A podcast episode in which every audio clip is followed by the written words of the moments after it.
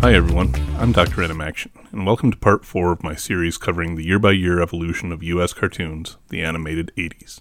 On a side note, I'd like to encourage you all to check me out on Instagram too, where I've started a series called Tune of the Week. Each week I'll be focusing on a particular show and providing some in depth info about it over the course of several posts. And lastly, if you love 80s cartoons, make sure to like and subscribe. Now let's get on with it, shall we? A quick recap of what observations I made about 1982. Um, Pac Man. That was about it. Pac Man came out and opened animation up to be a secondary medium for video games. The rest of the year got a really big meh. Guess that makes this section really easy. This series so far has kind of been like riding a roller coaster. 1980 was that first lurching jolt as the cars start to move. Not too exciting, but good enough to get the adrenaline going. 1981 was that quick run out of the gatehouse where you get that little taste of speed, but things haven't quite gotten too wild yet.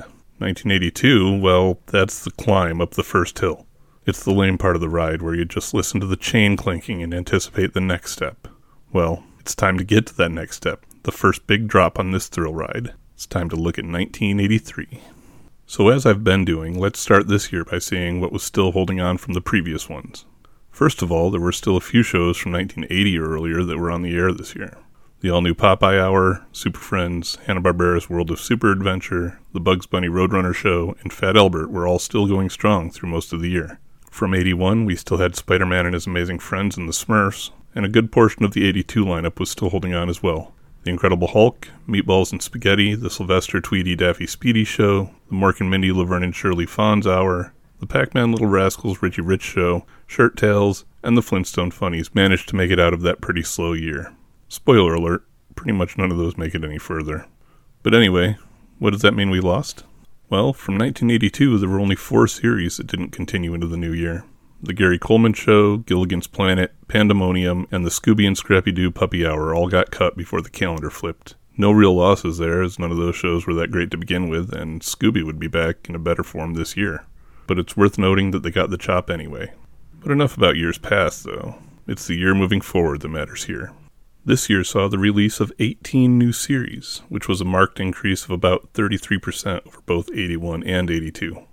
The lineup of new shows premiering during 1982 included The Biscuits, The Dukes, The New Scooby and Scrappy Doo Show, The Monchhichis Little Rascals Richie Rich Show, Saturday Supercade, Brain Games, The Charlie Brown and Snoopy Show, The Littles, Alvin and the Chipmunks, Donald Duck Presents, Good Morning Mickey, Rubik the Amazing Cube, and Inspector Gadget.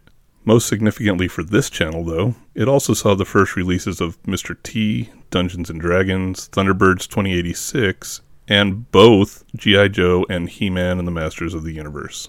Talk about a heavy hitting year. The first appearances of three icons of the 80s with Inspector Gadget, He Man, and the modern version of G.I. Joe, the most recognizable versions of an older property in Alvin and the Chipmunks, and several changes in format and production. So let's talk about those for a minute. So, one thing you'll probably notice is that Richie Rich remains the last holdout for that multi bill format, with him and the Little Rascals getting a new partner in the form of the Monchhichis and holding on for another year. The rest are gone, though, and pretty much every show from here forward will be standing on its own. You may also notice that the minis format is all but gone as well, with only Saturday Supercade here to keep it going. For a show like that, I can understand it, as most of the concepts of the games it covered wouldn't really be ideal for sustaining their own series, not yet at least.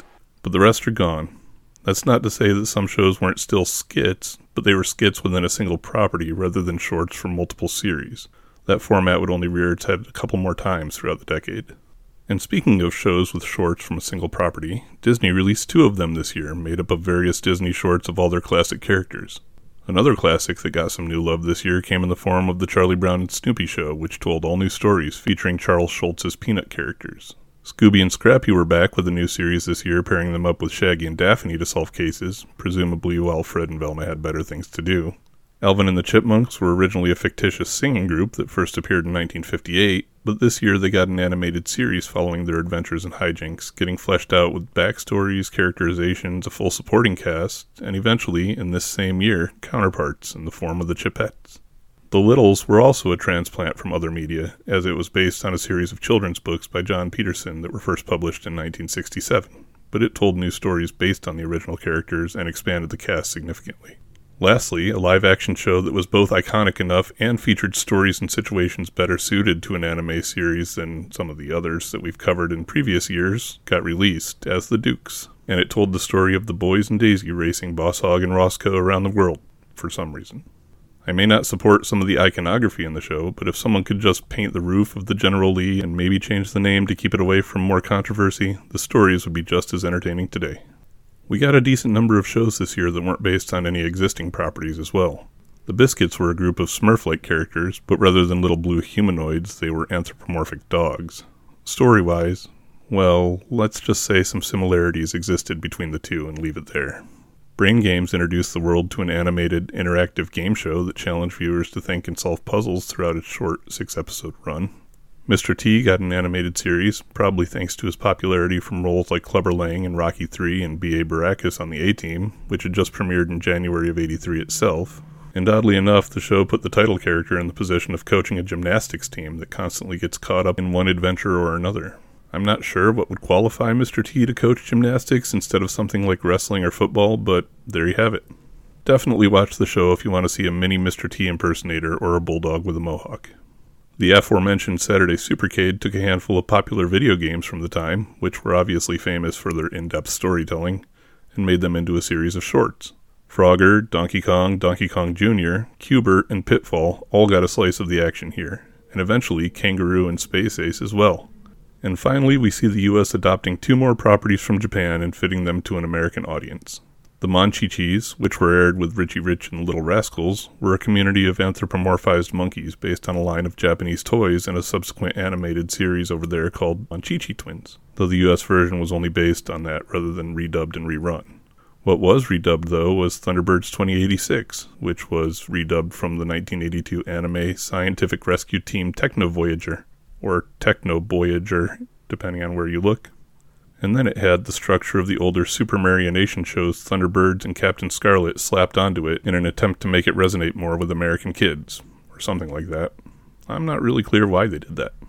I guess it was kind of a tribute show to Thunderbirds in the first place, but I don't know. So, as fans of 80s cartoons, we've all heard it said, we've all had our favorite shows accused of it, and this is the year that it started. This is where the first of the quote, 30 minute toy commercials, unquote, came out.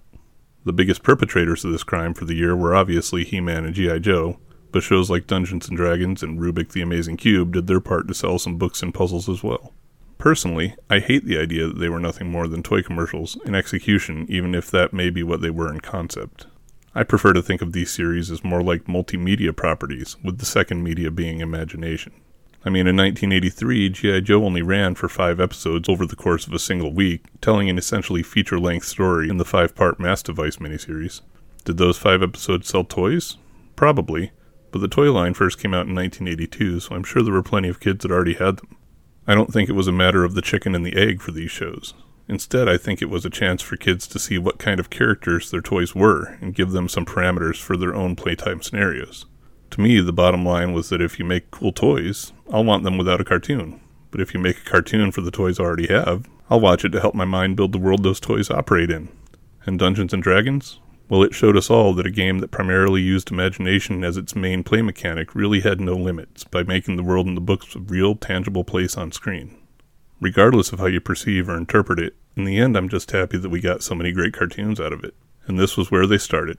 Although I will admit that the Rubik show may have oversold the toy's capabilities somewhat. 1983 brought us one other thing that I absolutely have to mention. On April 18th of this year, the Disney Channel was born as a premium channel, joining the ranks at the time of HBO and Showtime. Mostly at launch, the Disney Channel was family programming oriented, but during this time it also ran Good Morning Mickey and Donald Duck Presents, with Mickey premiering at the channel's launch and Donald following in September. I like to think that it was because of this that other premium channels also decided that animation would be a viable programming option for them, as HBO created and aired Brain Games this year, as well as the puppet version of Fraggle Rock, and Showtime took on Thunderbirds 2086. Regardless of whether that's the case or not, this was the year that channels besides the big three networks started to put animation into their programming schedules, which meant more cartoons and more places to watch. And it would only grow from here as more channels came online over the next decade. Side note, my family never had any premium channels, and I never realized until making this video that Nickelodeon started as one, and has been around since 1979, where it spent five years as Nickelodeon, the young people's satellite network. That kind of blew my mind. Although looking through their historical programming, I don't really see any cartoons from before it dropped the premium model, so hopefully that excuses me. And we're off. To me, this is where the true 80s started, especially, but not only, in terms of animation. Several of the other best things the 80s had to offer came out this year as well. Movies like Strange Brew, Valley Girl, Videodrome, Trading Places, The Right Stuff, National Lampoon's Vacation, Monty Python's Meaning of Life, Lone Wolf McQuade, The Day After, Blue Thunder, and A Christmas Story, which were all seminal 80s films, all came out this year. Quintessentially 80s bands like Bon Jovi, Cinderella, Stryper, Trickster, Autograph, The Fat Boys, LA Guns, and Poison were all formed this year, as well as a bunch of bands that are still going strong today, like Megadeth, Phish, Mighty Mighty Bosstones, and the Red Hot Chili Peppers. Existing bands released albums like Def Leppard's Pyromania, Quiet Riot's Mental Health, ZZ Top's Eliminator, Hanoi Rocks' Back to Mystery City, Metallica's Kill 'Em All, Ratt's self-titled album, Dokken's Breaking the Chains, and Motley Crue's Shout of the Devil. We also got debut albums from 80s and 90s mainstays like Cyndi Lauper, Madonna, REM, and Pantera during this year. And did you guys realize Pantera started kind of as a glam metal band? That was really weird. The U.S. sent its first female astronaut into space. Martin Luther King Jr. Day became a national holiday. GPS became available to the public. David Copperfield made the Statue of Liberty disappear on nationwide TV. Star Wars became a reality. Mario Brothers was released in arcades. MASH ended. Kiss appeared without their makeup. Return of the Jedi topped box offices, and Every Breath You Take topped music charts. And that's just scratching the surface. This was one solid year of milestones and events that quantified the 80s, and it was definitely no different for animation. So, as I've done with all the other videos in this series, I want to do a rundown for you all of where and how you can watch these shows as of May 2023. We'll start with the bad news and go through the shows that have never really gotten a release. Rubik the Amazing Cube, Thunderbirds 2086, Brain Games, and all of Saturday Supercade, other than Q*bert, have never had anything other than maybe a couple of episodes released on VHS way back in the day. A few shows are available to stream, including Inspector Gadget and the Littles on Pluto TV, and the new Scooby and Scrappy Doo show on Boomerang with a subscription. But the best news from this year is that everything else, or at least parts of everything else, are available on in print DVDs.